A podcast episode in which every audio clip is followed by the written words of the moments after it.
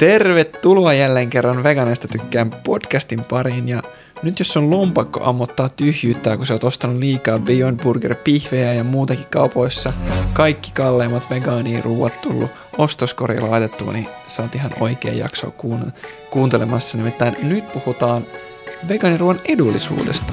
Ja onko vegaaniruoka oikeasti aina kalliimpaa kuin sekasyöjien versiot? Mun nimi on Pavel, on vieressä istuu niin kuin aina Benjamin Pitkänen. Yeah, moro. Okei. Jee, moro kuulostaa siltä, että sä oot se ollut niin kuin Kledoksen kanssa just käynyt lämpäämässä ja räppiura kutsuu, mutta mennään sillä. No hei, Kledoksella on ehkä tulevaisuudessa joku vegaaniburgeri, niin toivotaan, että sekin on edullinen. Se kuulostaa tosi hyvältä.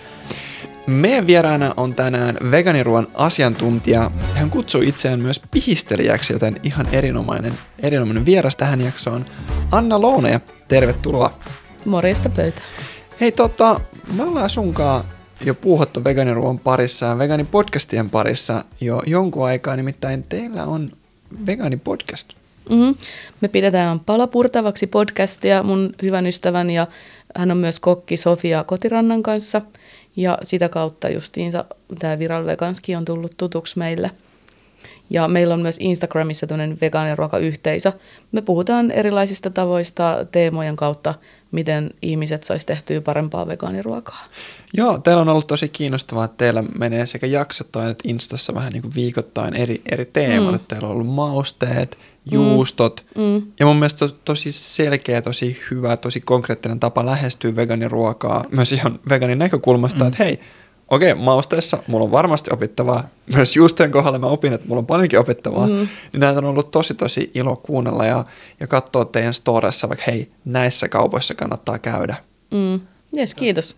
Joo, ja nytten kun vegaaneista tykkää, monet on niin kuin tietty veganisoitunut tai ollut pidemmän aikaa vegaaneita, niin tämä pala purtavaksi on niin kuin sellainen täydellinen kombo, että taisi vähän niin kuin menisi Amazonia ja sitten siellä on se, että nämä ihmiset ostivat tämän tuotteen, niin mm. tämä on nyt, kun sä kuuntelet meidän podcastia, niin kohta sulle tulee suositukset, pala purtavaksi, 100 mm. prosenttia tykkäys, like rate, ja, mm. joo, mutta tosi hyvä, tai tosi hyvä, että teette tätä, koska mekään ei valitettavasti keritä kaikkea tehdä ja sitten teidän, mm. te teette, se on niinku tällaista, mikä, mitä saat, saat lätkäpelaaja lapaan syöttö, että Kyllä. sitten siitä maali, että nämä kaksi komboa, niin Joo, siis ihan superhyvä kombo. Ja sitten just, että me halutaan nyt vaan innostaa ja inspiroida ihmisiä just siihen ruoanlaittoon ja niin kuin rohkaista sellainen positiivisen kautta. Kyllä, se, se on, on tosi hyvä. Anna, jos mä ymmärsin oikein, niin sä oot ollut siis kokki jo pidemmän aikaa. Ja sä oot ollut tosi pitkään vegaaniruoka ravintoloissa mukana. Mm. Joo, siis noin 20 vuotta. Se on pitkä aika, kun mm. 26 vuotta kohta. Niin. Mm. Joo, en mä oikein tarkkaan muista sitä vuotta, että milloin niin kuin ryhtyi vegaaniksi, mutta sellainen niin kuin hyvin, joskus ehkä 18-vuotiaana. Mä oon nyt 39. Joo, eli eli noin parikymmentä vuotta ja sitten mä oon ammatikseni tehnyt vegaaniruokaa ja kasvisruokaa sen parikymmentä vuotta myöskin. Mä tota, aloitin Tampereella semmoisessa legendaarisessa kasvisravintola Kopalissa siellä Merian opeissa, terkut sinne Tampesteriin. Niin siellä mä olin kahdeksan vuotta ja siellä oikeastaan niin opin tekemään ruokaa. Ja sen jälkeen muutin Helsinkiin, aloitin ravintola Silvopleessa. Siellä olin ö, useamman vuoden – sitten mä oon ollut Omnam ravintolassa, se oli mun mielestä Helsingin ensimmäinen, mistä tehtiin alakartteja vegaanista. Mä oon ollut semmoisessa Date and Gale ravintolassa mm, keittiöpäällikkönä, missä tehtiin sitten terve- terveellistä ruokaa. Se oli tuo kampissa vuoden verran, sitäkään ei enää ole enää olemassa. Ja missäs muualla sitten? No sitten mä oon taas Silvapleen palannut sinne takaisinkin. Ja on ollut sitten muutamissa pienissäkin ravintoloissa – töissä. Sitten tuolla Herttoniemessä on sellainen VG Cafe Verso, on ollut sielläkin töissä ja T- tässä vaiheessa tuntuu jo, niin kuin, mulla on kateellinen olo, että sä oot ollut niin monessa paikassa töissä ja päässyt maistamaan näitä ruokia, koska mä kun oon mm. niin kuin googlettanut vaan, että okei, okay, vegani ravintolat Helsinki, ja sitten sieltä tulee niin moni näistä, mm. ja, ja sitten moni niistä on koronan takia jo vaikka konkurssissa, mm. ja mä sanoin, ei vitsi, mä olisin halunnut päästä maistamaan näiden ruokia, mm. koska ne on ollut niin erikoisia, ja ne on ollut jotenkin tuonut ihan oman persoonallisuutensa mm. Helsingin tai Tampereen ruokaravintolaan. Siis se on, on ollut, siis on, pitää sitä olla myös, on niin kuin ylpeä, että on päässyt tekemään niin kuin tällaista ruokakulttuuria niin kuin lähtenyt ruohonjuuritasolta jostain Tampereen McDonaldsin edestä jakanut siellä itse tehtyjä vegepurkereita vuonna X. Ja sit päässyt, Mikäs tämä projekti oli? Siis mun nuoret villit aktivistivuodet. Ei nyt niistä sen enempää. Benjamin heti kiinnostui. Tämä kuulostaa sellaiselta, mitä mäkin voisin tehdä. Joo, no, Menis mulle- viraaliksi heti TikTokissa, että Benjamin jakaa ilmaisia vegaaniburgereita. Mm, no silloin ei ollut TikTokia, että me vaan jaettiin sellaisia mustavalkoisia tulosteita siellä, että se oli se niinku viraalius sitten siinä. Mm, mutta et, et on niinku hienoa, että päässyt niinku luomaan menuita, suunnittelemaan ruokia, vaikka siellä Omnamissakin mä olin keittiöpomo kolme vuotta, niin sekin oli ihan mieletöntä. Tutustu, tutustu siistein tyyppeihin, oli hienoja työkavereita ja yhdessä, yhdessä on, ollaan tehty vaikka mitä siistejä ruokia ja lounaita ja alakarttelistoja ja vaikka mitä. Joo. Ku- kuinka monista näistä, niin kun mä oon ymmärtänyt, että tämä Gobal on vaikka ollut tosi tällainen aktivistien niin kun sellainen spin-off-paikka, missä on tullut monia mahtavia aktivisteja. Ei vitsi, toi on hyvin sanottu. Kyllä, niin onks, onks haluatko kertoa vielä Gobalista, mikä se story siinä on? Ja Mm, Mä en tiedä, onko niinku Kopalista tullut aktivisteja. Musta tuntuu, että Kopal on ollut semmoinen turvasatama, mihin kaikki aktivistit on hakeutunut. Okei, okay, se on ollut mm. sellaista, että safe, safe mm. haven, että täällä mm. Voi olla. Ja se on Joo. ollut niinku ihan vegaani alusta lähtien vai? Ää, ei oo, ja mä en ole ihan varma siis edelleenkään, saattaako siellä olla niinku voita siellä niinku levitteissä. Et en ole itse asiassa nyt ihan varma valitettavasti siitä, mutta siis kyllä se on, niinku, jos ei sitä lasketa, niin Niin no ehkä kiinnostaa, että onko jotkut näistä työpaikoista, onko siellä ollut sellainen niin kuin arvo, arvo, veganismi ollut taustalla, mikä on ollut se niin kuin moottori siellä vai onko nämä ollut niin kuin On. bisneksiä? on sekä että, sekä Joo. että. Ja sitten kyllä mä sanoisin, että kyllä se arvo varmasti niin kuin vähän niissä, missä on ollut vähemmänkin, niin jotenkin edes liittyy. Kopalissa ilman muuta tosi vahvasti, mm, Silvaplässä myöskin, sitäkään ei enää ole, mutta tota, sielläkin oli arvo.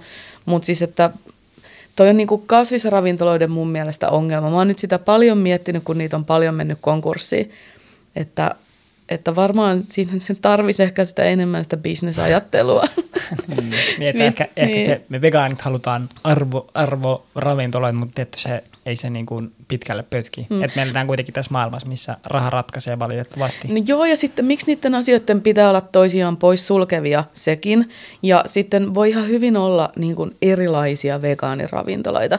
Et, et musta on ihanaa, että on niitä ituhippu, iti, ituhippimestoja, missä on niitä kristalleja, jotka suodattaa sun jotain energioita ja juomavesiä.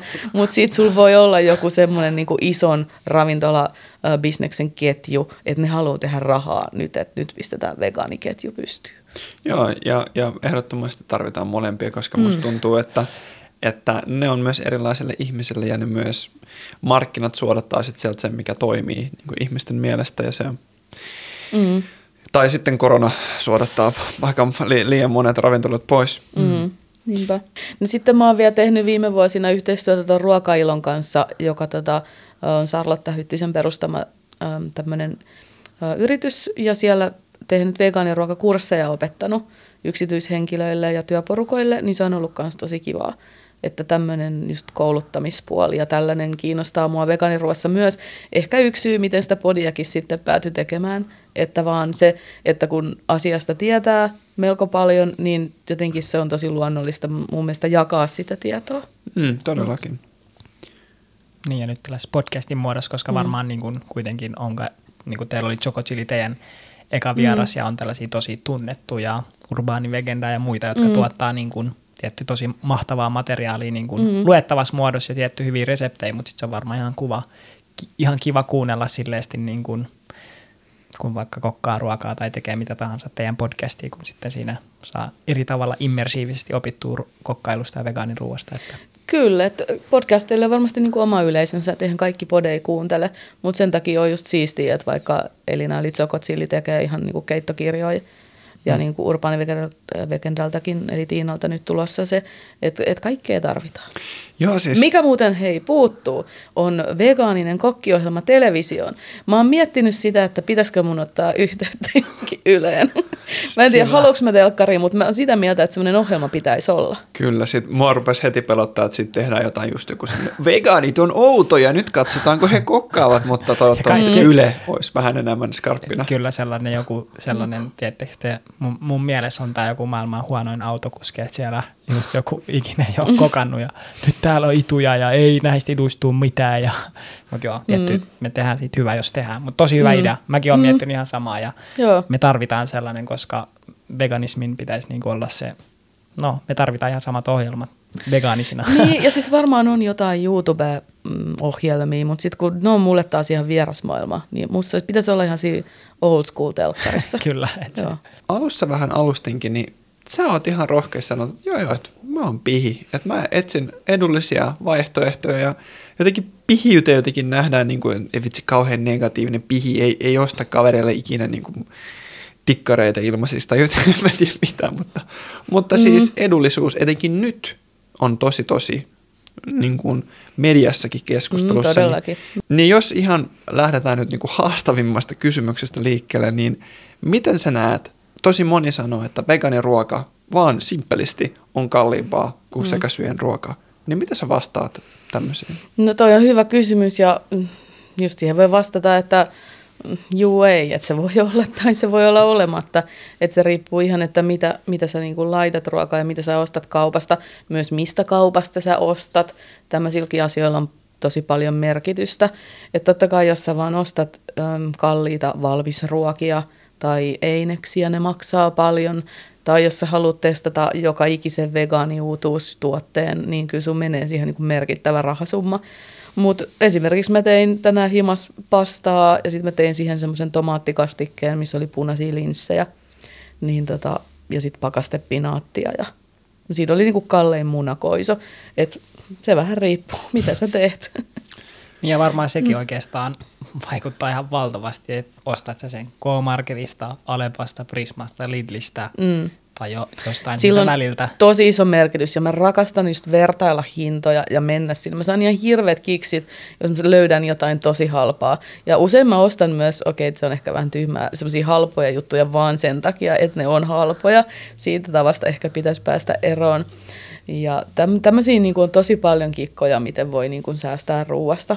Näin. Ja sitten mä usein sanon, että mä oon tänne niin kuin lamaa lapsi 90-luvun laman, että silloin justiinsa oli tämmöisiä kaikkia ruokakuponkeja ja tämmöisiä, millä sai leikkaa tämä kuponki ja saat alennusta, onhan niitä edelleenkin, mutta mä siis fiilaan niistä niin kuin nytkin, niin kuin tänä päivänäkin tuommoisista jutuista ja kaikista kanta-asiakkuuksista ja bonuspisteistä ja miten voi hyötyä ja säästää. Niin ehkä se tietty suurin bonus on jo ihan se eka juttu, että älä ikinä mene vaikka K-markettiin. Siis jos sä haluat säästää mm. rahaa, tietty, jos se, jos se ei ole ongelma, niin sitten käy missä vaan. Mm-hmm. Tai että, mm. tiedät, että sä ikinä, et sä tuu ikinä saamaan K-Marketista ainakaan sellaista kokonaista koria, mikä olisi yhtä halpa kuin vaikka Lilli tai Prisma. Se on fakta. No ei, me itse asiassa puhuttiin tästä tänään okay. niin kuin vähän Pavelin aikaisemmin, että sielläkin niin kuin on jotain tarjouksia sitten välillä, että jos pystyy tällä tarjoushaukkailemaan ja pystyy olemaan sitten siinä vähän itsekuria, että, että ostaa nyt vaan näitä halpisjuttuja. Ja sitten kaupoillakin, K-marketillakin omat nämä niin kuin halpatuote niin kuin tämmöiset tuotteensa, niin jos sä vaan ostat niitä, niin sittenhän se on vähän edullisempaa. Stick to the halpa. Ja niin ehkä just K-Marketissa mm. nämä muu, muu, muu, muu jutut on aina niin kuin alennuksessa. Se on me ollaan huomattu. Siis just katsoin, että eurolla saa jotain premium burger pihve. Niin eurolla? Eurolla. Oliko se tänään vielä? Ei, sorry, Ai, too late. too late. Tosi premium. Mutta siis siellä on aina. Että jos menee niin kuin K-suppari, K-sittari, yleensä siellä on muu, tai K-markettiin, niin siellä mm. on muu brändi alennuksessa. Joo, ja jos mä löydän jotain tollasta joskus, niin mä usein ostan kaksi tai kolme ja sitten laitan pakkaseen. Just näin. Pakkastin mm. häkki. Mm. Se on ihan hyvä häkki, pakko sanoa. Mm.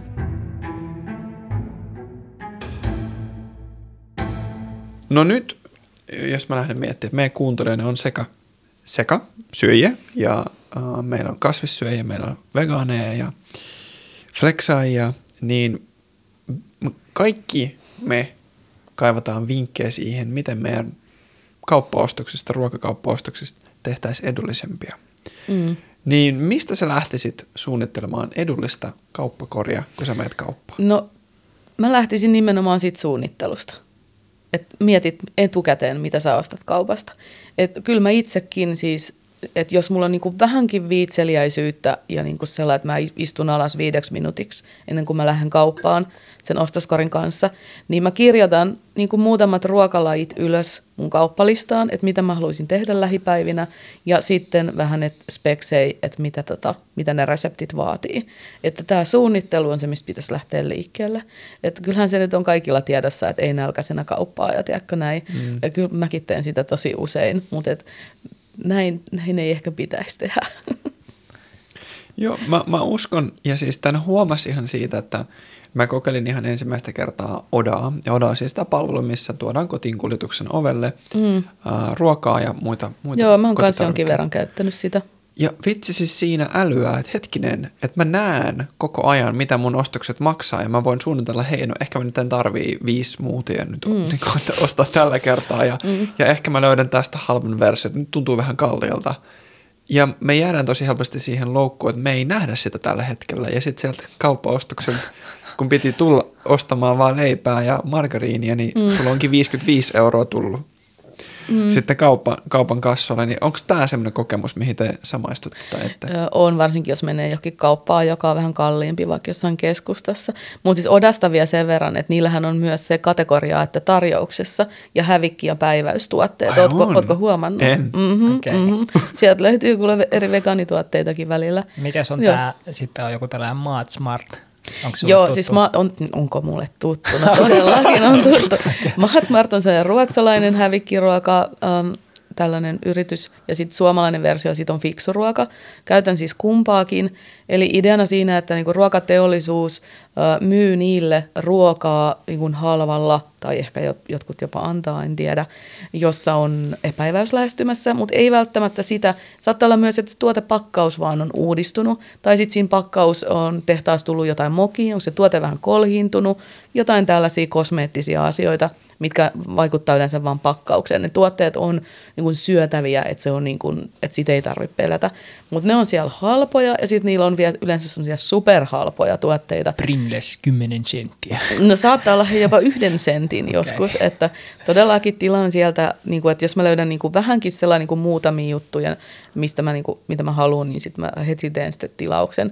Sitten sit tilaa vielä 50 eurolla, niin sitten ei tarvitse maksaa postikuluja ja sitten toi Padbi tuonne ilmaiseksi sulle kotiovelle. Ja varsinkin, jos siellä on kaikki jotain painavaa, niin kuin Odasta vaikka myöskin, että kaikki kauramaidot, tällaiset jauhot, perunat aina kahden kilon säkissä, kaikki tämmöiset, mitä ärsyttää tuoda kaupasta, vessapaperit, niin ne aina tilaa sitten. Siis tuossa myös se etu, että sit kun sulla on hyllyt täynnä soijarouheita ja kauramaitoja mm. ja pastaa ja tomaattikastiketta, niin sit sä et mene kauppaan joka toinen päivä ja osta vahingossa taas karkkipusseja, mm-hmm. jos nyt vaan tekee yeah. mieli tai suklaata ja hei nämä smoothitkin oli kaksi niin kuin yhden hinnalla tai mitä liian, mm. niin mä itse menen tuohon lankaan. Ja y- yksi mikä tuli mieleen kuitenkin, mikä mulla tapahtui fiksuruuan kanssa, että mä huomasin, että kun mä näin kaikki tuotteet edullisina ja mitä ne oli, mm. niin mä ostin paljon tuotteita, mitä mä en oikeasti tarvitse. No joo, mäkin oon tehnyt tota, mutta nyt kun mä oon sieltä niinku muutaman vuoden tilaillut, niin nyt mä oon oppinut. Okay. Mä oon oppinut sen, että vaikka se tuote on 50 senttiä, niin et sä, niin kun, sä et nyt tarvitse tätä jotain Jaltse Fry Curry Paste, tubi, joku erikoinen juttu, whatever, tällaisia juttuja. Mutta kyllä mä, mä käytän noita aika paljon ja kyllä mä suosittelen niitä muillekin, ne on hyviä. Joo. Ja sitten usein niissä on, mun mielestä niissä kaikissa on erikseen vielä vegaanituotteet omassa kategoriassaan, myöskin luomutuotteet, sieltä on helppo löytää ne. Kyllä. Mutta sitten kaikki meistä ei ole tämmöistä suunnittelijatyyppiä, mm. niin mitä sitten sä tulet kauppaan, ei mitään listaa mukana, sä edes tiedä, mm. mitä sä oot tekemässä, mm. samaistun. Niin miten, miten lähtee sitten etsimään edullisia vaihtoehtoja? No varmaan ihan ekana kansi miettiä, että mitä sulla on himassa, niin kuin, että vähän, että mitä sä tarvit. Ja kyllä se nyt joku speksi pitää ehkä olla, että et sä voi mennä vaan sellainen ihan randomisti, tai siis voit, mutta tota, Mutta Ö, tämä on ehkä yksi asia, mitä mä rakastan Niin. vegaanina, että sulla on niin, niin helppoa olla siellä kaupassa. Sulla on silleen, että okei, tämä niin 10 metriä tästä, ei mitään, 5 metriä, ei mitään. Sun No niin joo. elämä on tehty helpoksi. Sä oot Mm. mm. silleen, että halleluja, että niin, tai sen voi mm. nähdä positiivisena asiana. Ei Hyvä sulla ole niin pal- paljon Mm. mistä valita, tai mä tykkään, että on vähemmän mistä valita, niin sitten Siis on, varsinkin kun kaup- jos sä meet johonkin sittariin, siellä on kymmeniä tuhansia eri tuotteita, niin se on ihan hirveätä, varsinkin jos se on vieraskauppa, sulle löytää sieltä mitään. Niin sä oot silleen, Mm. mm. ja kyllä vegaanituotteissakin on sitä tarjontaa niin paljon, että mistä sä nyt tiedät, minkä jogurtin sä otat, kun sulla on silleen 20 vaihtoehtoa, mutta sitten lisää Mm. siihen 100 vaihtoehtoa. Mm, Niin jos sä niinpä. oot silleen empivä tyyppi, niin sitä sä, et sä ikinä oot tyytyväinen elämääsi, koska sä mietit, että ei vitsi ihan vegaaninakin, että mulla olisi ollut 20 muuta vaihtoehtoa, entä jos se ei ollutkaan yhtä hyvä kuin mm. se viereinen. Mm. Mm. Mutta ehkä sitten pitää testaa kaikki läpi. Niin, tai sitten mulle useimmiten käy niin sit, että mä usein vaan pitäydyn niissä vanhoissa, hyvissä, tutussa ja turvallisissa. Että sitten kun usein testailee uutuuksia, niin ikävän usein niihin sitten pettyy. Niin sitten yleensä vaan palaa siihen vanhaan suosikkiin. Vaikka just joku Alpron soijajogurtti, su- sokeriton naturel, niin välillä testailee jotain muita, mutta sitten mä aina otan sen saman sitten kuitenkin. Mutta mm. sitten kun kauppaan menee, niin sitten tietysti heavy-osastolla, eli hedelmävihannesosastolla kansi pyöriä niin kauan kuin kehtaa ja sitten valita sieltä semmoisia hyviä tuotteita, mistä sä innostut, jos ei sulla ole mitään visiot, mitä sä teit ruuaksi, niin varmaan sitten perusjuttuja. Kyllä perunaa, tällaista sipulia, valkosipulia, bataattia, munakoisoa, kukkakaalia. Kansi miettiä sitä, että mikä on sesongissa ja totta kai katsoa, mikä on tarjouksessa. M- Tuleeko sulla nämä tarjouslehdet kotiin? Mulle tulee mainokset ja mä luen, mä luen niistä Tokmannin tarjouslehden ja Lidlin tarjouslehden. Okay. Mun tekisi mieli laittaa postin kantajalle siihen oveen. Ei mainoksia, mutta Lidlin ja Tokmannin tarjouslehdensä. Sellainen voi oikeasti tehdä. Mulla on siis kaveri, joka on tehnyt, että vain Lidlin niin okay. mainoksia, kiitos, ja toimii, kyllä tekee sen. Okei, okay, interesting. Mutta mä tykkään myös Tokmanista. Sieltäkin saa muuten ruokaa. Ruoka, halpaa ruokaa saa vähän random paikoistakin, mitä ei ajattelisi ruokakaupoiksi. Niin kuin vaikka Saiturin pörssi Helsingissä ja sitten justiinsa Tokman, niin joillain joillain niistä liikkeistä on tosi isot ruokaosastot, missä saattaa olla tosi niin kuin, siistejä, outoja, vaikka jotain säily, kasvissäilykkeitä. Joo, mä- Ja puuilossakin on muuten What? hyvä ruokahylly. Joo, sieltä saa näitä Apua. Euroeastin sellaisia siistejä just borssikeittoja, tämmöisiä seljankaa, ne on vegaanisia tämmöisiä se- sen brändin. Joo, ehkä mulla Joo. Oli tosi, tai en mä tiedä, mun mielestä se oli aika järkyttävää. Mä olin niin kuin Varkauden Tokmannilla, Mm. Varkaudessa. Siellä niin kuin Tokmanni, jossa oli niin kuin lihatiski. Oho. Öö. Oli What? pettymys. Siis mitä ihmettä? niin, mutta varmaan se on sitten aluekohtaista, mutta, Okei. mutta jotenkin, että niin, että me eletään tällaisessa ihmekuplassa, että kyllä se nyt olisi aika järkyttävää mennä jonnekin City Centerin Tokmanniin ja siellä on niin kuin joku lihatiski tai niin No kuin toi ihan on- karseeta. Toi on outoa, koska yleensä mä en niinku miellä mitään tuoretuotteita Tokmannille. Kyllä. Mutta siellä oli myös Joo. ihan, siellä oli myös vihanneksi ja se oli Okei. niinku sitten, en mä tiedä, onko sitten se niinku varkauden keidas, että siellä varkaa.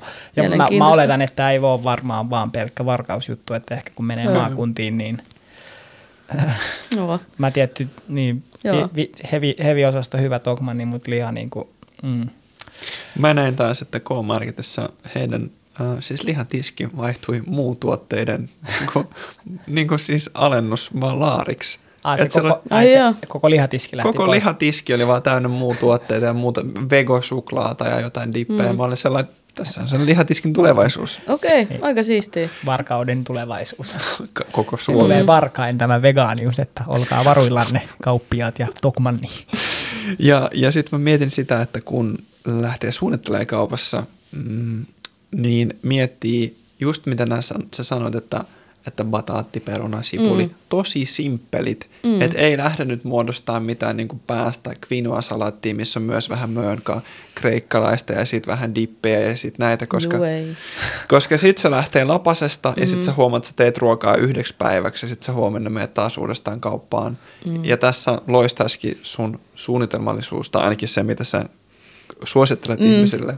Joo, mä en tiedä, että tästä voisi tulla ihan oma podcast-sarja, niin kuin, että nämä on nämä vinkit, menen puuiloon ja siellä on tämä hyllö ja tämä oli jotenkin tosi mukaansa tempaava. Tai niin, jotenkin, siis mä, puuilo on siisti, mm, ymmärrän. Mutta joo, jotenkin ehkä toi on just, tuleeko sulla sellainen vähän niin kuin, että ei vitsi, täällä on tämä tarjous, tai eikö siinä tule vähän sellainen seikkailua, sellainen vähän niin kuin että sitä hakee ja sitten saa sellaisen niin kuin spaikin dopamiini, että jee, nyt löytyy tämä tarjous. Joo, ja sitten kun löytyy, ja sitten on kiva mennä vaan niin kuin fiilistelemään myös välillä ehkä puuiloa, vaikka se on tosi pieni se ruokahylly siellä. Mutta sitten kun sieltä, jos tuommoisista joistain paikoista löytää jotain semmoisia tuotteita, mitä ei ole muualla, niin sitten siinä on kivaa semmoista eksotiikkaa. Sen takia mä just rakastan kaikkia tämmöisiä Aasiakauppoja ja tämmöisiä lähi vaikka Helsingin puhuksessa Alania Market. Alania, joo, joo. tiedän. Ja tämmöisistä kaupoista muuten saa myös todella edullista ruokaa. Mm. Että on monia tuotteita, että jos sä syöt vegaanisesti, missä sä voit säästää tosi paljon, että jos sä käyt ostaa ne niin kuin aina alan kaupasta, niin kuin vaikka tahinit tai tällaiset, ja, tai tofut, taho, että tofu maksaa tuossa Herttoniemen tuossa solumarketissa, niin oliko se euro euro tai euro 50 ja se on puoli kiloa. Mm, way, mm. niin. Oh, oh shit. Okay. Tässä tuleekin uh, hyviä esimerkkejä, että monesti vegaaniruoka nähdään, että vegaaniruoka on kallista, koska näin, että vegaanijuusto maksoi tai vegaani, vegaanikaura mm-hmm. maito maksaa vaikka 20 senttiä tai 30 senttiä on kalliimpi. Mutta sitten vegaanina sä voit tosi hyvin säästää vaikkapa proteiineissa. Kyllä, ja äh, mun, olen ymmärtänyt, että tavalliset lehmänmaitojuustotkin on tosi kalliita. En nyt hirveästi niiden hintoja ole siikaillut, mutta no, kyllä vegejuustotkin maksaa, mutta kyllä se lehmänjuustokin maksaa. Et sitten, on, onko niin.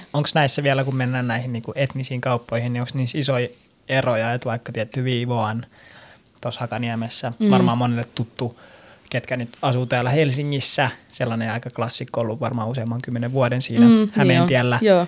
niin onko se vaikka silleesti suhteellisen kallis sitten tässä kategoriassa, että kannattaako uh, mennä nytkin muualle? Ei, haluaa? kun kansi melkein mihin tahansa. Meillä on itse asiassa meidän palapurtavaksi tuolla Instagramissa meillä on storeihin tallennettuja tämmöisiä niin kuin Aasia Marketti niin kuin tärppejä. Okay. Jos toi kiinnostaa Helsingin alueella, niin kannattaa käydä ne katsomassa.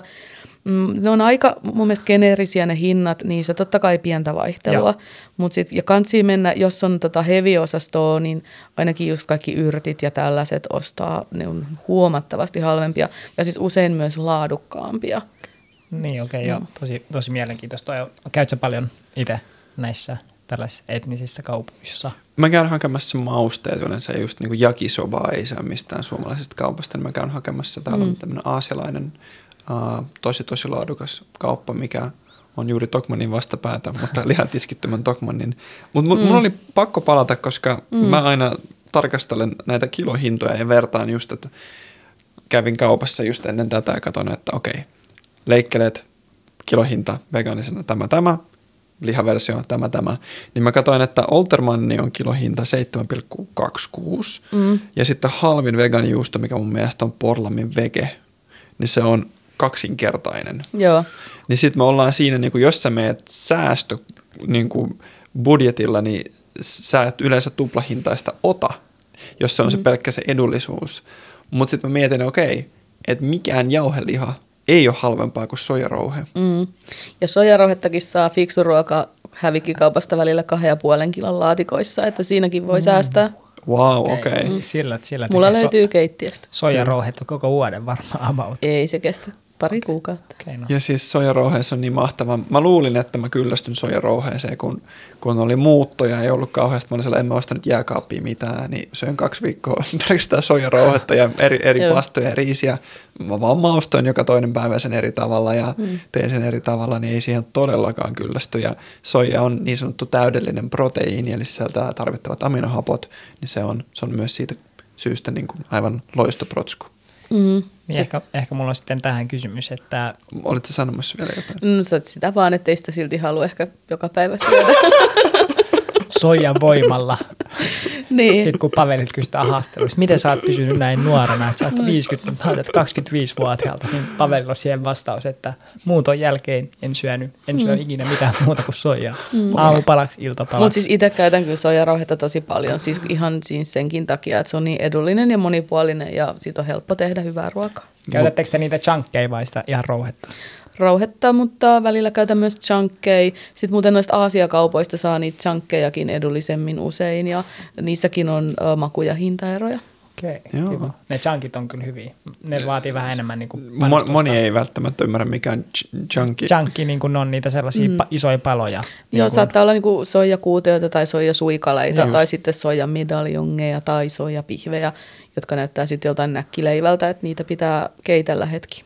Ja jos, jos oot uh, ensimmäistä kertaa tekemässä sojarouheita tai tota, sojasuikaleita tai sojakuutioita, niin suosittelen, että tsekkaa joku hyvä resepti, koska sillä sä pärjäät varmaan koko loppuelämä, että miten tehdä hyvän makusta mm. sojarouhetta tai sojasuikaleita. Että se ei riitä, että sä laitat sen vaan veteen ja laitat suolaa ja pippuri. Juu, ei. Mulla oli yksi kerta tällainen dopamiinipaastopäivä ja mä en saanut Mm. mitään maustaa ja en saanut makaronin laittaa suolaa enkä soijaan Mm. mitään. Se taisi olla vielä sellaista valkoista soijarouhet, niin kyllä se on niinku aika kauheata, jos sitä ei No mausta. joo. Mutta joo, älkää tehkö, jos ette halua tehdä dopamiinipaastoa, niin tehkää elämästänne mielekkäämpää.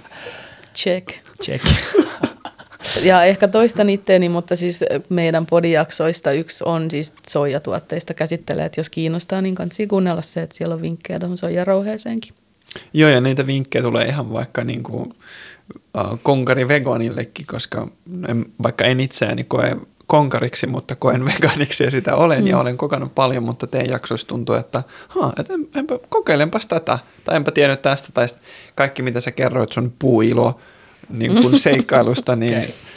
Okei, mun pitää kuunnella meininki. Ei, niin siis siellä on se yksi ruokahylly ainakin tuo Itäkeskuksessa, että ei se nyt mikään niinku keidas ole, mutta Siis puu- siellä on mielenkiintoisia tuotteita. puilon toimari kuuntelee tätä ihan siis innossa. Kohta, kohta tulee soittaa, että voidaan me ryhtyä vegaanista Niin. tykkään podcastia palapurtavaksi official sponsoriksi. Että Joo, ois ois siistiä. Kyllä. Mä niin tykkään niistä siitä, niiden sloganista, se morjensta pöytään. Okei, okay, niin se alkoi tällä. Joo. puilo on niin kuin läsnä ollut tässä. Joo. Ja, ja mä mietin, että, että se ei, ei, ainut edullinen proteiini ei ole soija kuitenkaan vegaaniproteiini, niin linssit, että mm-hmm. niin kuin superedullista kaikki pavut. Kyllä. Mä ajattelin joskus, että hernis on edullinen, koska se on vaan maksaa 2,28, mutta sitten mä älysin, että hetkinen, herniksen kilohinta on 31 euroa per kilo, mikä on yksi kalleimmista niin proteiineista. Usein vegaanituotteissa saattaa hämätä just vaikka pakkauskoko. Mm. Että kansi aina katsoa sitä kilohintaa, jos oikeasti haluaa vertailla ja löytää edulliset tuotteet, niin se on se kilohinta, mitä pitää siikata. Vegaanituotteet usein on just niitä vähän pienempiä pakkauksia, mikä on vähän ärsyttävää usein. Ja, ja hernis on siinä mielessä niin kuin ei niin mustavalkoinen, koska her, herniksessä on 70 grammaa proteiinia. Että sä et myöskään Mm. tarvii sitä saman verran kuin vaikka tarvii soijaa. Että et nämä on sellainen, että jossain vaiheessa, ää, tai että et hernistä, että se on loppujen lopuksi halvempi kuin se 31 euroa per kilo, mutta, mutta silti varmasti sitä meidän tottumuksesta me käytettäisiin herneproteiinikin vähän liikaa meidän ruuissa. Kyllä varmaan, se, jos teet ruokaa, niin sulla on se semmoinen tietty semmoinen joku prosentuaalinen semmoinen määrä, mitä sä niin kuin laitat automaattisesti, vaikka soijarouhetta tai papuita tai linssejä. Just näin, ihan tottumus. Niin ja Niin. ehkä näistä, kun puhutaan nyt vegaanituotteista, niin tänne voisi tulla uusi tuoteryhmä tänne. Te tiedätte vegaanituotteet, varmaan pitää vielä avata kuuntelijoille, mikä se on, mutta tämä vegaanituotteet.net on tietysti Hmm. ehkä kattavin listaus kaikista mahdollisista vegaanituotteista, mitä löytyy. Tietysti varmasti niin kuin Facebookissa on moni vegaaniryhmiä, kuten Sipsikale vegaanit ja kaiken näköisiä vegaanituoteryhmiä, mutta tämä vegaanituotteet tänne voisi lisätä uusi kategoria, halvat ja edulliset tuotteet, koska niitähän Mm. on just jotain tällaisia kestotuotteet, kuten Hmm. soijarouhe ja tällaiset, että se voisi olla hyvä helpottaa osan ihmistä arkea, kun sitten sä meet tänne välipalaan ja täällä on niinku 50 juttua, niin sitten se voisi Mm. helpottaa, jos siellä olisi Toi on ihan hyvä, edulliset ide- hyvä välipalat. idea. Ja, Mm.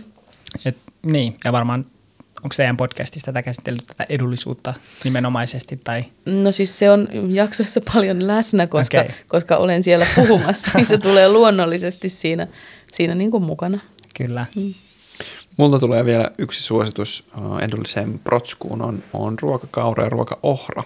Se, mitä tyypillisesti syötetään eläimille, maistuu mm. myös meille ihmisille. Mä oon esimerkiksi riisin vaihtanut täysin ruokakauraa ruokaohraan ja se ei maksa kuin neljä euroa per kilo, ja niitä myydään aika hyvissä pakkausmäärissä. Että Onko se olisi- siinä jotenkin enemmän protskuu? Oh, mä en osaa sanoa enemmän, mutta siinä on 14 grammaa, mikä on aika, aika hyvä. Mm. Niin, niin yllätyin siis itsekin, että näinkin simppelisti kannattaa kokeilla, eli vaan kauraa ja ohraa ja maustaa hyvin vaikka karrilla ja mm. vähän makuöljyllä. Siis toi on semmoinen asia, missä pitäisi ottaa itsensä niskasta enemmän kiinni kuin eko- ekologisuudenkin näkökulmasta, mutta jotenkin on jotenkin tosi kiintynyt siihen riisiin. Niin se on, se on niin kuin ainakin mulle ollut vähän hankalaa. Mutta linssejä tulee käytettyä paljon, varsinkin punaisia linssejä. Ne on edullisia, että sä saat nopeasti, todella nopeasti tehtyä. Ei tarvi liottaa, keitellä erikseen. Sä lisäät ne ruokaan kuin ruokaa, niin 10 minuuttia, niin ne on valmiita. Joo, ja sit mä olin tosi, tosi fiiliksissä siitä, että ensimmäistä kertaa mä näin, että uh, The Guardian kirjoitti tänään uh, helmikuun alussa, anteeksi, maaliskuun alussa, maitotuotteet, lihatuotteet ja riisi on ne kestämättömät meidän ruoka-aineet, meidän ruokavalioissa. Mä olin sellainen, yes, että okei, nämä kaksi pahinta, tietenkin liha, maitotuotteet sekä valkoinen riisi, mikä on siis ihan niin kuin, ravintosisältöltään melkein, niin kuin, no en nyt sanoisi turhake, mutta aika No lähellä on se aika turhake ravinto mielessä. Mm. No niin, hyvä. Mm. niin niin sen, sen voi oikeasti vaihtaa suomalaiseen kauraan ja ohraan, niin, niin tekee myös terveys kiittää ja ilmasto kiittää. Mm. Nyt mä oon viime ainakaan ru- ruvennut sellainen jotenkin huijaan itteeni sellainen, että mä laitan se valkoisen tai tumman riisin joukkoon osan punaisia linssejä, niin sitten mä ajattelen, että siinä on niinku ehkä, en mä tiedä, se on jotenkin, siinä on niinku jotain sentään. Että laittaa ensin riisin kiehumaan ja sitten mm, viisi minuuttia about ennen kuin ne olisi valmiita, niin heittää kourallisen punaisia linssejä sinne joukkoon. Sitten mulla on niinku vähän parempi mieli. Se on myös ratkaisu. Pieni välispiikki tähän väliin.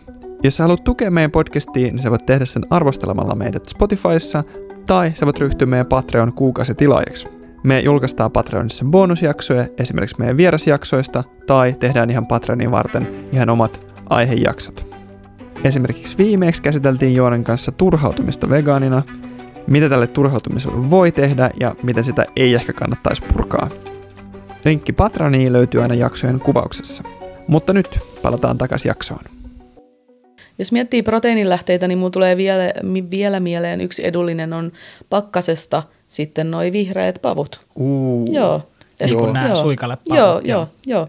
Neulapavut tai tämmöiset jotkut vihreät, tämmöiset salkopavut.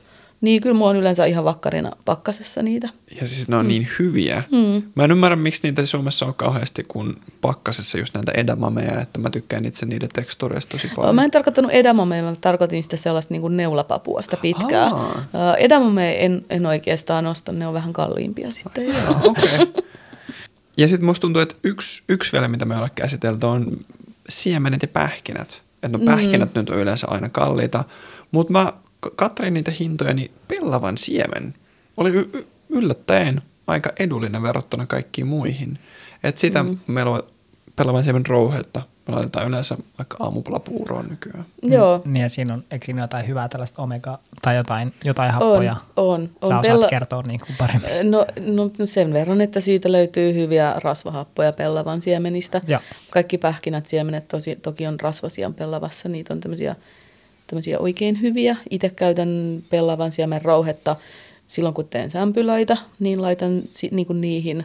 Tai sitten voin käyttää semmoisena niin kuin sidosaineena leivonnassa tai vaikka kasvispihveissä, että niistä voi tehdä semmoisen pellavan siemen liman, että sekoittaa veteen lusikallisen pellavan siemen ja rauhittua ja se vähän turpoo, niin sitä voit käyttää sitä niin kananmunan korvikkeena. Hmm.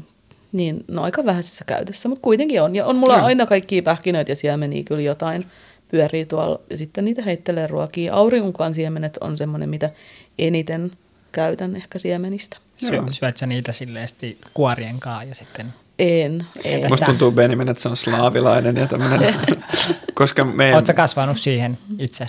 Joo, kyllä mun mummo, että mun mummo on venäläinen ja se Okei. kuuluu. A- Joo, aina kun mä näen että auringon sinne niin, niin kuin kuoria, niin mun tuntuu, no niin, täällä on, tuntuu, että joku varmaan niin kuin slaavilais, niin kuin slaavilaistaustainen mm. ihminen on kävellyt täältä ohi. Kyllä, kyllä se on niin sidonnainen jo johonkin kulttuureihin. Mutta siis itse käytän niitä siemeniä, eli sanotaan aks, eli auringonkukan siemen, eli Aks. aks. aksin siemeniä äh, ammattikielellä, ainakin omallani. Okei. niin, että tota paahtaa Et jos Joo, teet, tulee ihan loistavia. Joo, joo, paahtaa. Ja sitten oikein öljyssä mausteita ja tälleen ja sitten heität sinne jotain muuta ruokaa. Niin saa. Aina kannattaa paahtaa siemenet ja pähkinät. Joo, vitsi. Maapähkinäskin tulee niinku kaksi kertaa parempi, tai monta kertaa parempi kuin se paahtaa. Mm, Että. kyllä. Niin, että palkokasvien lisäksi kasvikunnasta löytyy muitakin proteiinin lähteitä, eli ihan niin kuin kasviksissa itsessäänkin on monissa ihan hyvin proteiinia, esimerkiksi just pinaatissa ja sitten monissa kaaleissa, lehtikaalissa, parsakaalissa, ruusukaalissa, näissä on, on myöskin tota, Joo. aika paljon protskua. Niin, me usein ajatellaan, tai mä en ymmärrä, mistä tulee se käsitys, että me, me Suomessa ihmiset ei saada tarpeeksi proteiinia, kun kaikki virallinen tilastotieto on sellainen, että suomalaiset syö liikaa proteiinia, mm-hmm. niin sitten panikoidaan, että ei vitsi, että nyt, nyt, nyt musta tuntuu, että mä oon varmaan niin kuin ihan proteiinipuutostilassa. Joo, se, se on tosi outo, että miten, miten tällainen voi olla valloillaan, tämmöinen harhaluulo.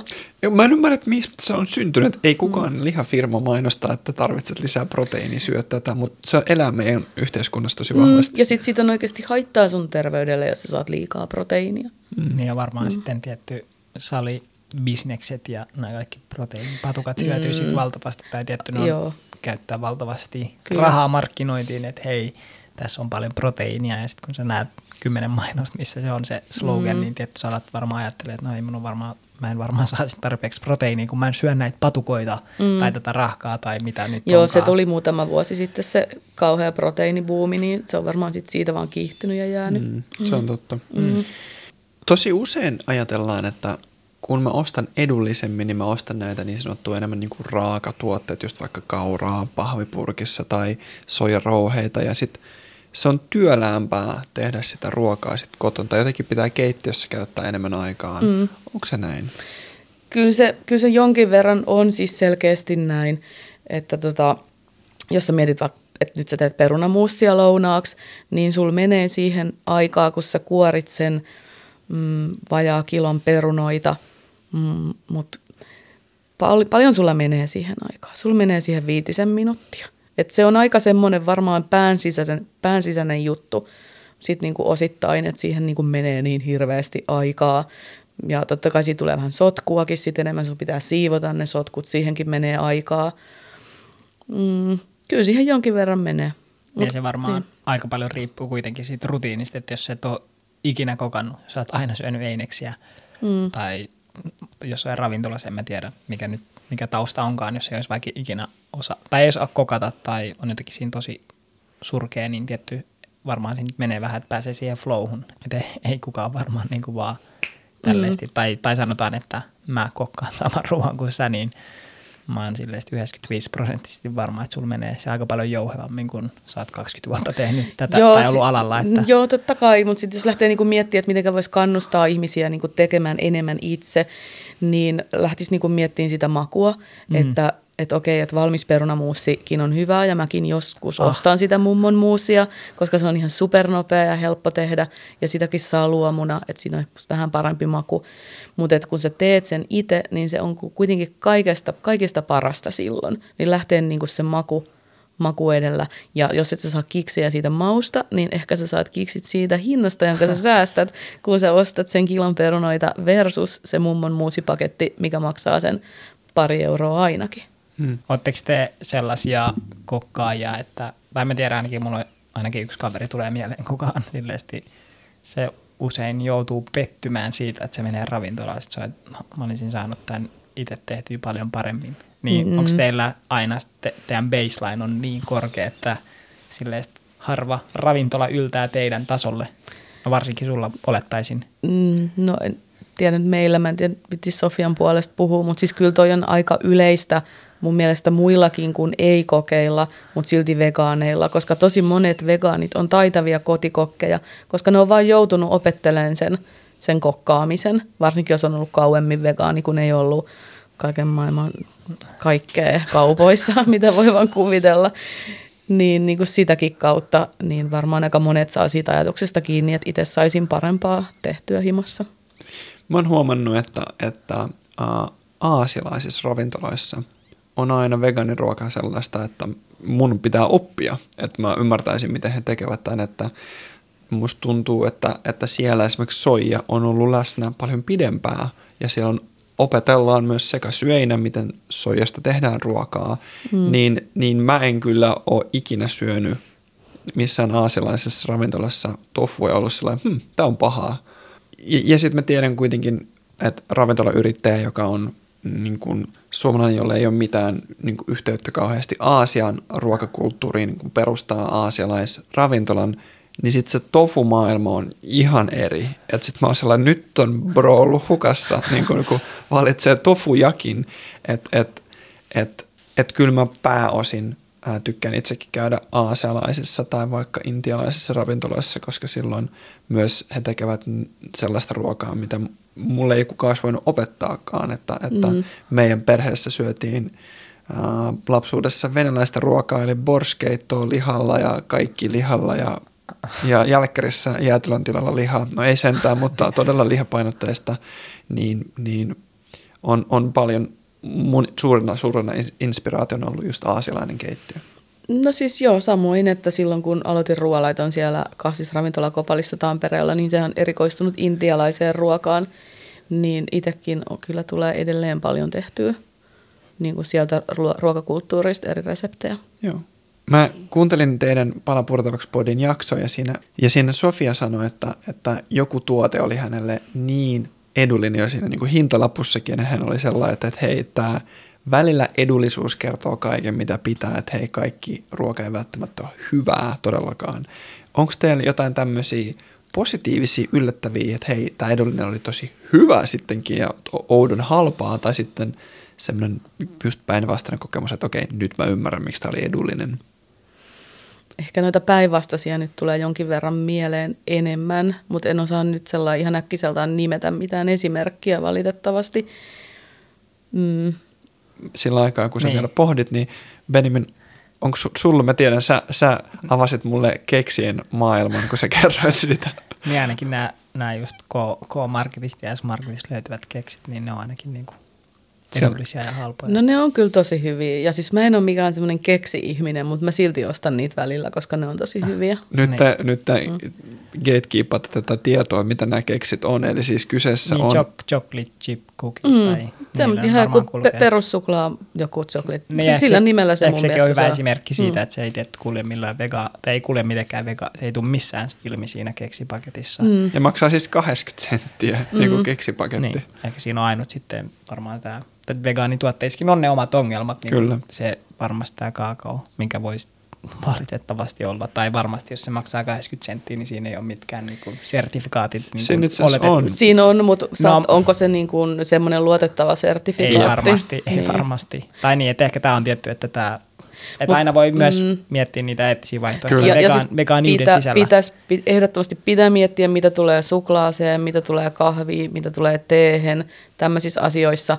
Niin kuin, että vaikka mäkin olen niin kuin, pihikuluttaja, niin, niin kuin joidenkin tuoteryhmien kohdalla mä aina suosin niin kuin kalliimpaa, vaikka sen takia, että No esimerkiksi soijatuotteet usein tykkään ostaa luomuna sen takia, koska siinä löytyy geenimaan muunneltuja tämmöisiä niin kuin asioita, mitä mä ajattelen. Ja niin kuin joku maissi, että mä ostan vaan luomumaissia silloin harvoin, kun mä ostan, koska se mua vaan ällöttää siis, mä ajattelen jotain geenimuunneltua asiaa – tämmöisiä juttuja. Ja mm. suklaa ja sitten, että se sertifikaatti olisi semmoinen luotettava. Niin, tämä on siis sertifikaattien tosi suuri ongelmallisuus, on, kun katsoin just dokkaria, suklaa ja kakao tuotannosta, että se, että sertifikaateillakin me ei voida päästä sinne aina aivan siihen alkupäähän sitä tuotantoa, että onko se mm. viljelijä, onko se, joka on kerännyt, niin saanut oikeasti hyvän palkan, että, että meidän sertifikaatit ei ole vielä tarpeeksi hyviä. Ja mm. mun mielestä hyvä esimerkki oli MSC-sertifikaatti kaloille, millä me luvataan täysin vastuullinen kalatuotanto. Ja sitten me silloin kun tuli Seaspiracy, niin siinä näytettiin, että hei hetkinen, että tämä ei ollutkaan ihan niin vakuuttava. Mm. Niin ehkä yksi aika, aika järkyttävä juttu, mikä No ihan vastaan varmaan tosi moni tuote on ihan yhtä paha. Mä oon ymmärtänyt, että pähkinät on monesti liittyy ihmiskauppaan tai jotain aika pahoja oloja, mutta mä en tiedä, oletteko te kuullut tästä cashew-pähkinöiden, miten niin kun, monesti vaikka Intiassa sitten usein naisoletetut tai naispuoliset henkilöt niin kuin joutuu omin käsin avaamaan niitä ja se on, niin se on tosi hapokasta ja sitten niiden kädet menee ihan pilalle ja pilaa niiden terveyden. No en ole kuullut kasseepähkinöistä tuommoista, mutta siis monissa ruokatuotteissa on niin, kuin niin paljon kaikkea, mitä, mitä niin kuin pitäisi ja voi, voi tarkastella. Et se, se on tosi niin kuin vaikea, vaikea niin kuin sit siinä mielessä, että, että kuinka, niin kuin, kuinka paljon se niin kuin pystyt, pystyt itse tekemään ja tekee niitä valintoja ja tuommoisissa varmaan sitten myös oma niin kuin varallisuustilannekin sitten vaikuttaa, koska sitten kuten aikaisemmin sanoin, niin että ne tuotteet usein on tietysti reilun kaupan, kaikki tuotteet on kalliimpia kuin, mm. kuin vaikka just se juhlamokka. Mm. Että ne on, ne on tosi vaikeat. Mä sanon, että siinä niin kuin parhaansa vaan yrittää tehdä. Mä mietin myös, että mä haastan tällä samalla myös itseään julkisesti, että mm tarviks mä oikeasti suklaakeksejä? Siis mäkin haluan haastaa itteeni, koska nyt mulla rupesi hävettään se, että itse hehkuttaa 80 sentin suklaakeksejä. Että et, okei, ne on vegaanisia, mutta et mistä hirveästä paikasta se suklaa tulee, niin joo. Mutta, Shame on me. Niin onko sitten sellaisia teidän mielestä jotain, no vaikka tämä tee ei ollut mulle niin uusi, niin onko jotain niin kuin ei nyt varmaan niin kuin kannata sekasyöllä pistää, että nämä, nämäkin tuotteet menee suoraan bänniin. Ja, mm-hmm. Mutta niin, kuin, niin jos mietitään veganismia vähän vielä laajemmin, että mm. pyritään parhaan mukaan niin kuin vähentää kärsimystä ja tietty niin kuin eläintuotteissa sorto on aina läsnä, se aina on väärin ja 100 prosenttia tuomittavaa. Mutta ulottaisitteko just, että olisiko se niin kuin hyvä sellainen nyrkkisääntö, että ei suklaata ja ei jotain tuotteita, niin kuin, niin kuin, jos nyt kuluttaja haluaa vielä vetää sen eettisen rajan niin kuin pidemmälle ja mm. miettiä näitä ihmisoikeuskysymyksiä ja tiettyjä ehkä mahdollisesti ilmastokysymyksiä nyt jonkun avokadon kohdalla, jos se on sellainen, minne haluaa viedä, että ehkä tämä ei ole sellainen, niin kuin, että me sano sekasyöjälle, että kaikki nämä nyt tähän, mutta jos haluaa niin kuin vielä haastaa itseään. Ja... Siis itsehän voi haastaa tuossa niin kuin todella pitkälle ja loputtomasti, että sehän on niin kuin sit se ääriesimerkki, että sä muutat johonkin pöndelle ja rupeat viljelemään siellä niin kuin viljelemään siellä kaikki itse kasvikset ja keräilee luonnosta villiyrtit, sienet ja kasvatat omat härkäpavut, perunat ja nää, että se on niin kuin sitten se äärimmäisyys. Ja sitten nykyperuskuluttaja, niin jotain sitten mihin akselilla sä niin kuin siihen sijoitut ja mihin, kuinka pitkälle sä haluat siinä mennä. Ja toihan pätee muuhunkin kuin ruokaa, kaikkiin kulutustottumuksiin. Mm. Niin me helposti lamaannutaan, että oi vitsi, että, että heavy ostastollekin mun pitäisi välttää näitä ja näitä. Sitten meidän maitohyllylle ja lehmänmaitoa pitää välttää, mutta myös mantelimaitoa pitäisi välttää, koska niitä yleensä kasvataan vaikka Kaliforniassa ja missä on... Siis kaikista niin kuin ekologisinta kuluttamista on se, että ei kuluta, niin sit lähtee niin kuin sitä kautta miettimään. Tää, joo. Mutta mut sitten, niin, siis täysin samaa mm. mieltä, tietenkin siihen voi, ja, tai tavallaan toi on myös semmoinen ansa-ajattelu, mä, mä mietin, ei, ei kritisoidakseen sun, mitä sanoit, vaan ylipäätään, miten me voidaan ajatella, että et no sit, sit fuck it all, sitten mä kulutan mitä mä haluan, mutta ei, et, niin se ei ole taaskaan se joko kaikki tai ei mitään, vaan se okei, okay, että saavuta ensin joku raja, okei, okay, ei, ei eläinperäisiä tuotteita, tai sun ensimmäinen voi olla vaikka, että ei maitotuotteita tai mm. ei lihatuotteita. Ja sitten nyt seuraavaksi vaikka sä voit miettiä, okei, okay, ei vaikkapa avokadoja, ei vaikkapa just vähemmän kahvia, suklaata, tai sä voit lähteä myös vähentämään, niin kuin moni lähtee vähentämään eläinperäisiä tuotteita. Ja yksi, mikä yllätti mut, tai itse asiassa kaksi asiaa, mitä mä ajattelin mainita, on kookos. Kookosta voi kerätä äh, esimerkiksi Taimaassa jäi kiinni muutama firma siitä, että ne käytti apinatyövoimaa, apinaorjatyövoimaa keräämään kookokset, koska se oli taloudellisesta näkökulmasta paljon tehokkaampaa elän oikeusnäkökulmasta täysin moraalitonta, että ne apinat oli ken tietää millä metodeilla koulutettu tekemään tätä ja niitä pidetään mm. joko häkissä tai kiinni siinä narulla jossain pienellä alueella tai kiinni puussa. Ja toinen on marjat. Suomessa mm-hmm. on siis Joo. marja orjatyövoima ollut. Joo, mäkin olen nyt lukenut lehdistä siitä ja ei hyvää päivää. Mä kyllä marjastan niin kuin jonkin verran itsekin, mutta ostan kyllä niitä pakastemarjoja ja just viime aikoina on kovasti miettinyt tätäkin pointtia. Niin ehkä se on niin kuin, useinhan se on jotenkin niin kuin, ihmiset, jotka kritisoi vegaaneja, niin nostaa just tänne esille, että no entä sitten nämä jotkut no marjatyypit tai mm, ja niin, kuin, niin. niin että ei se niin kuin ole täydellistä, mutta sitten jos me mietitään eläintuotannon ongelmia, niin sehän on niin kuin kaikista sit järkyttävintä, että siellä usein just näissä teurastamoissa globaalisti ja varmasti Suomessakin jonkun verran on just vierastyöntekijöitä ulkomailta maahanmuuttajia, ketkä on kaikista heikoimmassa asemassa työmarkkinoilla, niiden pitää tarttua vaikka teurastamon työntekijän töihin ja niiden oikeuksia poljetaan räikeästi ja sitten se koko vyyhti on niin kymmenenkertainen, koska sun pitää 70, niin kuin suurin osa maailman peltopinta-alasta menee eläintuotannolle ja sitten se, niin kuin ne ongelmat vaan kymmenkertaistuu ja sitten siinä on vielä ne tietty eläimet siinä niin kuin kärsimässä ja, ja jokainen nyt ymmärtää, että teurastamo työnteki, työntekijänä oleminen ei ole varmaan sellainen työpaikka, että joo hei, että Pekka, ai sulla on nyt huono olo, että tuu tänne. Tai kun se on niin raaka paikka, niin ei siellä ole tilaa sellaiselle niin kuin, sun mm. pakko kovettaa itsesi.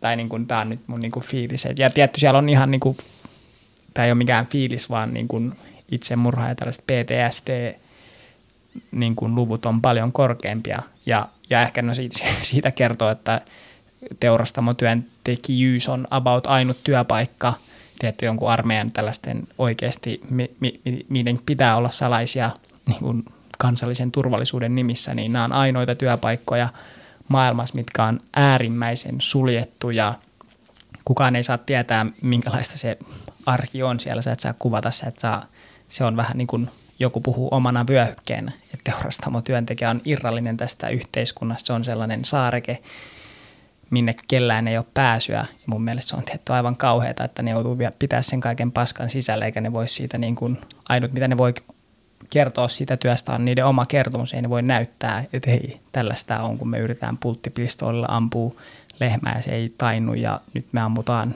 tai se järkyttävyys. Tämä oli läsnä myös ihan siis Suomessa, että jos en muista nyt väärin, niin HK Scanin teurastamoilla tapahtui se, että työntekijät vaati, että uusia työstandardeja, jotka olisi niin kuin luonut pidem, pidemmät työvuorot tai rankemmat työvuorot niin kuin normiksi sinne teurastamoille tai muille jalostuslinjoille, niin niitä vastustettiin, että todellakin näin. Ja Jenkeissä oli tapaus ihan korona-aikoina, milloin johto laskelmoi liha jalostuslinjastolla, että korona altistus tai koronasairaus on, on taloudellisesti, taloudellisesti kannattavampaa kuin se, että me suljettaisiin tämä laitos. Että siellä vaan niin pelattiin bisneksellä sekä eläinten että tai sekä ihmiseläinten että muun lajisten. Mm, niin aika hyvä muistaa, mistä useat pandemiat syntyvät myös, että, ja ilmastokriisi ja muu, että, et niin, että ehkä ne, ne on niin laiskoja tekosyitä olla sitten tappaa eläimiä, tai jotenkin ehkä mä aina kuitenkin, että kun me, mä ei nähdä tätä, ainakaan minä ilmastokysymyksenä, me Viral Weekends tätä niin kuin asiaa niin, että siinä on aina, jos syö eläimiä tai eläinperäisiä tuotteita kuluttaa, niin sä aina faktuaalisesti sorrat. Ei ole olemassa mitään eettistä sortamista, että joo, tämä eläin on asunut Suomessa. Tämä on eettistä, te ammut, se murhattiin Suomessa, jee. Nyt tämä on saanut eettisen standardin, koska tämä kauheus tapahtui Suomessa. Niin ehkä se on mun mielestä aina hyvä palauttaa, että nämä on sitten tietysti kurjia juttuja, näihinkin pitää puuttua, mutta se ei millään tavalla oikeuta, että joku kaakao on mahdollisesti tuotettu mm. epäeettisesti, ei se oikeuta sitten niin kuin toisen eläimen ja hengen riistämistä missään nimessä. Et kun se mm. usein menee sellaiseksi joko tai kilpailuksi. Ja, ja sitten nämä vielä ehkä se kaikista tekopyhin juttu on, että no ei kukaan varmaan sekasyöjä koskaan syön avokadopastaa. No tietty ne varmaan kuluttaa sitä ei ole yhtä paljon, mutta sitten ne ottaa yhden sellaisen niin kuin jonkun heikon kortin, millä ne nyt sanoo, että vegaanit on tekopyhiä ja sitten että mukaan vegaanien päästöt olisi suurempi, että se on aika epäälyllistä keskustelua usein. On, ja myös sitten jos miettii tavallista kuluttajaa, niin kuinka vaikeaa on tehdä päätöksiä kaiken, kaiken tämän informaation ja disinformaation keskellä. Tällaisille keskusteluille meidät herätti 80 senttiä maksava suklaa tota, noi keksi, ja tämä on mun mm. mielestä niin erinomaista, että mm. hei, me älyttiin kaikki tässä, että me just hypetettiin jotain tuotetta, mikä ei, ei vastaakaan meidän arvomaailmaa. Niin, se on mm. niinku hyvä oivallus sille ylipäätään elämässä, että ei se, että sä oot vegaani, tai tietysti mun mielestä se on se moral baseline ehdottomasti, että kaikkien meidän pitäisi olla vegaaneja, mutta ei se tarkoita, että me ollaan sitten, että se kattaa kaiken, niin kun, että vaikka sä ostaisit vegaaniset vaatteet, niin sen, sen takana voi olla ihmiskauppaa ja mm. sortoa, tai vaikka sä olisit vegaani ja menisit katsoa Katarin kisoja, mitä varmasti moni vegaani teki, niin onko se eettistä? No ei varmaan ole eettistä, vaikka sä olisit vegaani, ei se ole mikään sille, että no niin, voit nyt lentää Katariin ja katsoa kisoja ja saastuttaa maailmaa, että se on, tai ehkä nyt Katarin kisoissa varsinkin ne ihmisoikeusrikkomukset, mitä siihen liittyy, että mm-hmm. ei se, tai niin, että ei me vegaanit olla sille, että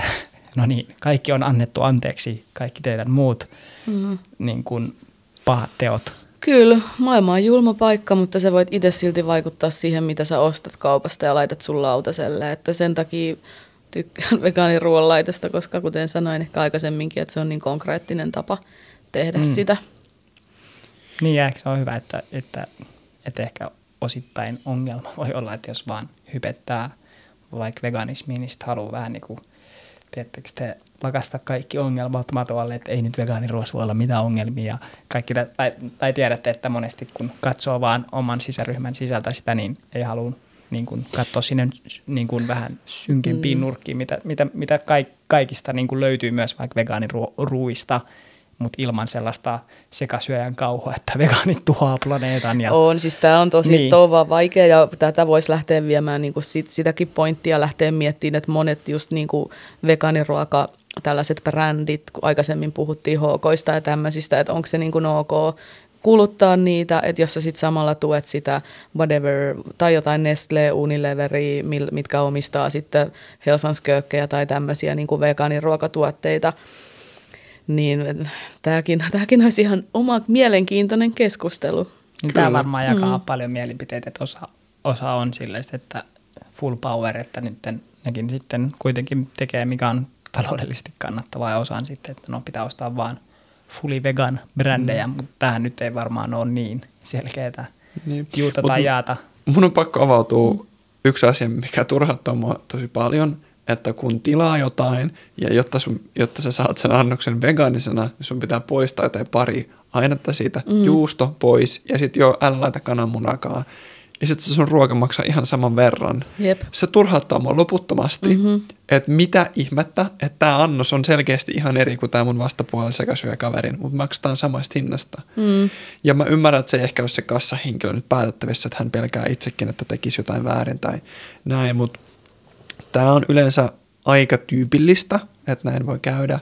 Ja, ja sama tosi usein käy niin myös toinen ongelma sitä, että vegaaniversiosta on vaan poistettu se proteiini ja sitten that's it vegaaneille, niin nämä on tosi läsnä vieläkin meidän ruokamaailmassa ja mm. miten, milloin tämä nousee vahvimmin esille on Starbucksissa sekä Jenkeissä että Saksassa muun muassa on ollut tämmöinen englanniksi sanotaan surplus, eli lisä siitä, että sä otat niin kuin kasvivaihtoehdon. Mitä fiiliksiä herättää tämä, että sä menet kauppaan ja se, että sä saat sen vegaanisena sen äh, vaikka nyt kahvin tai, tai, tai minkä vaan mm. leivonnaisin sä maksat siitä plus. No musta se herättää hyvin negatiivisia fiiliksiä, musta se ei ole todellakaan tätä päivää enää. Ja onko Suome, Suomen Starbucksissa sama ongelmaa? Ei, mun tietääkseni ei, että tämä on tosi maakohtainen. Joo, ja siinähän oli tämä hyvä yhdysvaltailainen näyttelijä, joka Kyllä. Vai teippasi oman kätensä sinne ja vaati, että nyt tämä lisä pois. Ja tietty, kun puhutaan... Ai. Joo, joo, tämä oli, tää oli, tää oli ihan, okay. oli Hesariskin ja kaikkialla globaalisti. Mutta ehkä toi, toi kuvastaa aktivismin tärkeyttä, että toi oli nyt ihan järjetön. Ja sitten kun me puhutaan Yhdysvaltojen kokoisesta markkinasta – niin sillä on valtava, valtava vaikutus. Ja Starbucks on varmaan maailman isoimpia brändejä ja ravintolaketjuja. Kyllä. Se, minkä... Yksi syy, miksi mä en käy ikinä siellä. Et... Mm. Kyllä. Ja, ja mä mietin sitä, että ylipäätään tosi hyvä esimerkin antaja on jälleen kerran Unicafe, joka tarjoaa ruoan halvemman kuin sekasyöjän, ruokava, kuin sekasyöjän mm. ruoan.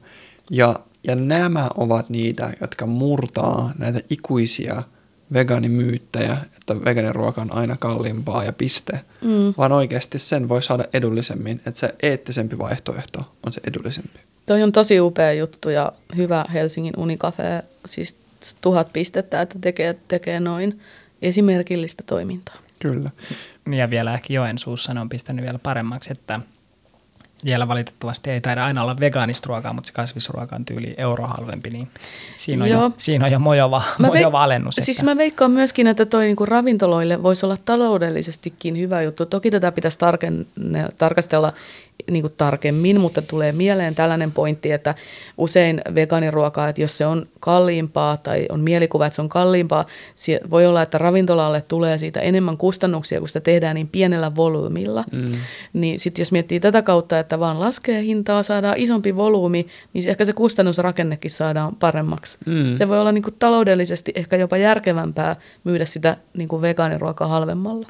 Hyvä pointti. Tästä tällainen puuilovinkki, että nyt te yhtä halpaa kamaa ravintoloihin vegaanisesti. Että se, se on ehdottomasti hyvä, jos ve- vegaaniruoka olisi halvempaa myös. Että se on aina sitä kallista. Sanoit sen puuilovinkki. Puuilovinkki, mä, Niin. niin. mä pidän sitä nyt siinä Niin niin kuin- gold standardina, että Aa. niihin pitää pyrkiä myös unikafeiden ja muiden yhteiskunnan. Nyt niin kuin mo- moni kuuntelijasta voi ajatella, että Anna puuilo brand ambassador. Siis mä voisin olla. Niillä on myös kiva merchia, semmoinen teepaita ja lippis, missä lukee morjesta pöytää. Meinasin ostaa sen, mutta en raskinut, koska se lippis maksoi ehkä 15 euroa. Okei, okay. siinäkin oli taas liian kallis. Se oli liian kallis. nimissä. Kyllä. Hyvä, tämä jakso on nyt ihan loppumetreillä ja kuuntelijoille ihan älyttömän vahva suositus palaa purtavaksi sekä Instatilille, missä löytyy reseptejä, löytyy mm. ihan myös kauppasuosituksia ja siis suoraan näytät, että hei täältä hyllyltä tyyliin löytyy tämä mauste, jota etsit ja tarvitset vahvasti elämääsi. Ja sekä tietenkin teidän podcastille. Mm, silloin kun sä pitchasit meidän sähköpostiin, että hei, mulla on Mm. tämmönen idis. Mm. Ja mä mietin sellainen, hetkinen, ruoka-aihe audiomaailmana. Ja mä olin sellainen, mutta okei. Että niin kuin me silloin tavattiin teidän kanssa ensimmäistä kertaa, että pitchasitte mulle Mm. tämän idean. Ja mä ihan siis rehellisesti, mä kerrankin teille, että mä olin tosi niin kuin, mä en kyseenalaistunut, mutta mä olin tosi ihmeessäni, että kuunteleeko ihmiset oikeasti. Miten, miten, mit, miten sä voit niin kuin kertoa kokkaamisesta niin kuin audiomaailmassa, mutta se on niin toimiva konsepti, koska mä älysin, että hetkinen, no kuinka paljon me puhutaan ruoasta meidän elämässä. Varmaan niin kuin 30 prosenttia meidän elämästä on ruoka, keskustelua, preppailua, valmistelua, inspiraatiota.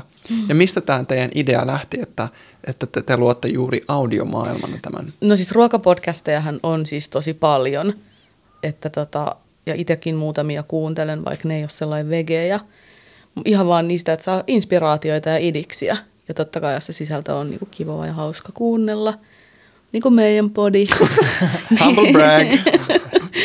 niin, no mistä mä sain sen idean, sitäkö sä niinku kysyit? Niin, tai sellainen, että, että mun mielestä audiomaailma ja kokkaus, mikä on tosi fyysistä ja visuaalisesta ja niin kuin mm. maistuvaa, niin ei ole ensimmäinen idea, mitä tulee. No siis mun mielestä se ehkä lähti siitä tarpeesta, että mun mielestä sellainen pitäisi olla olemassa kuin vegaaniruokapodi.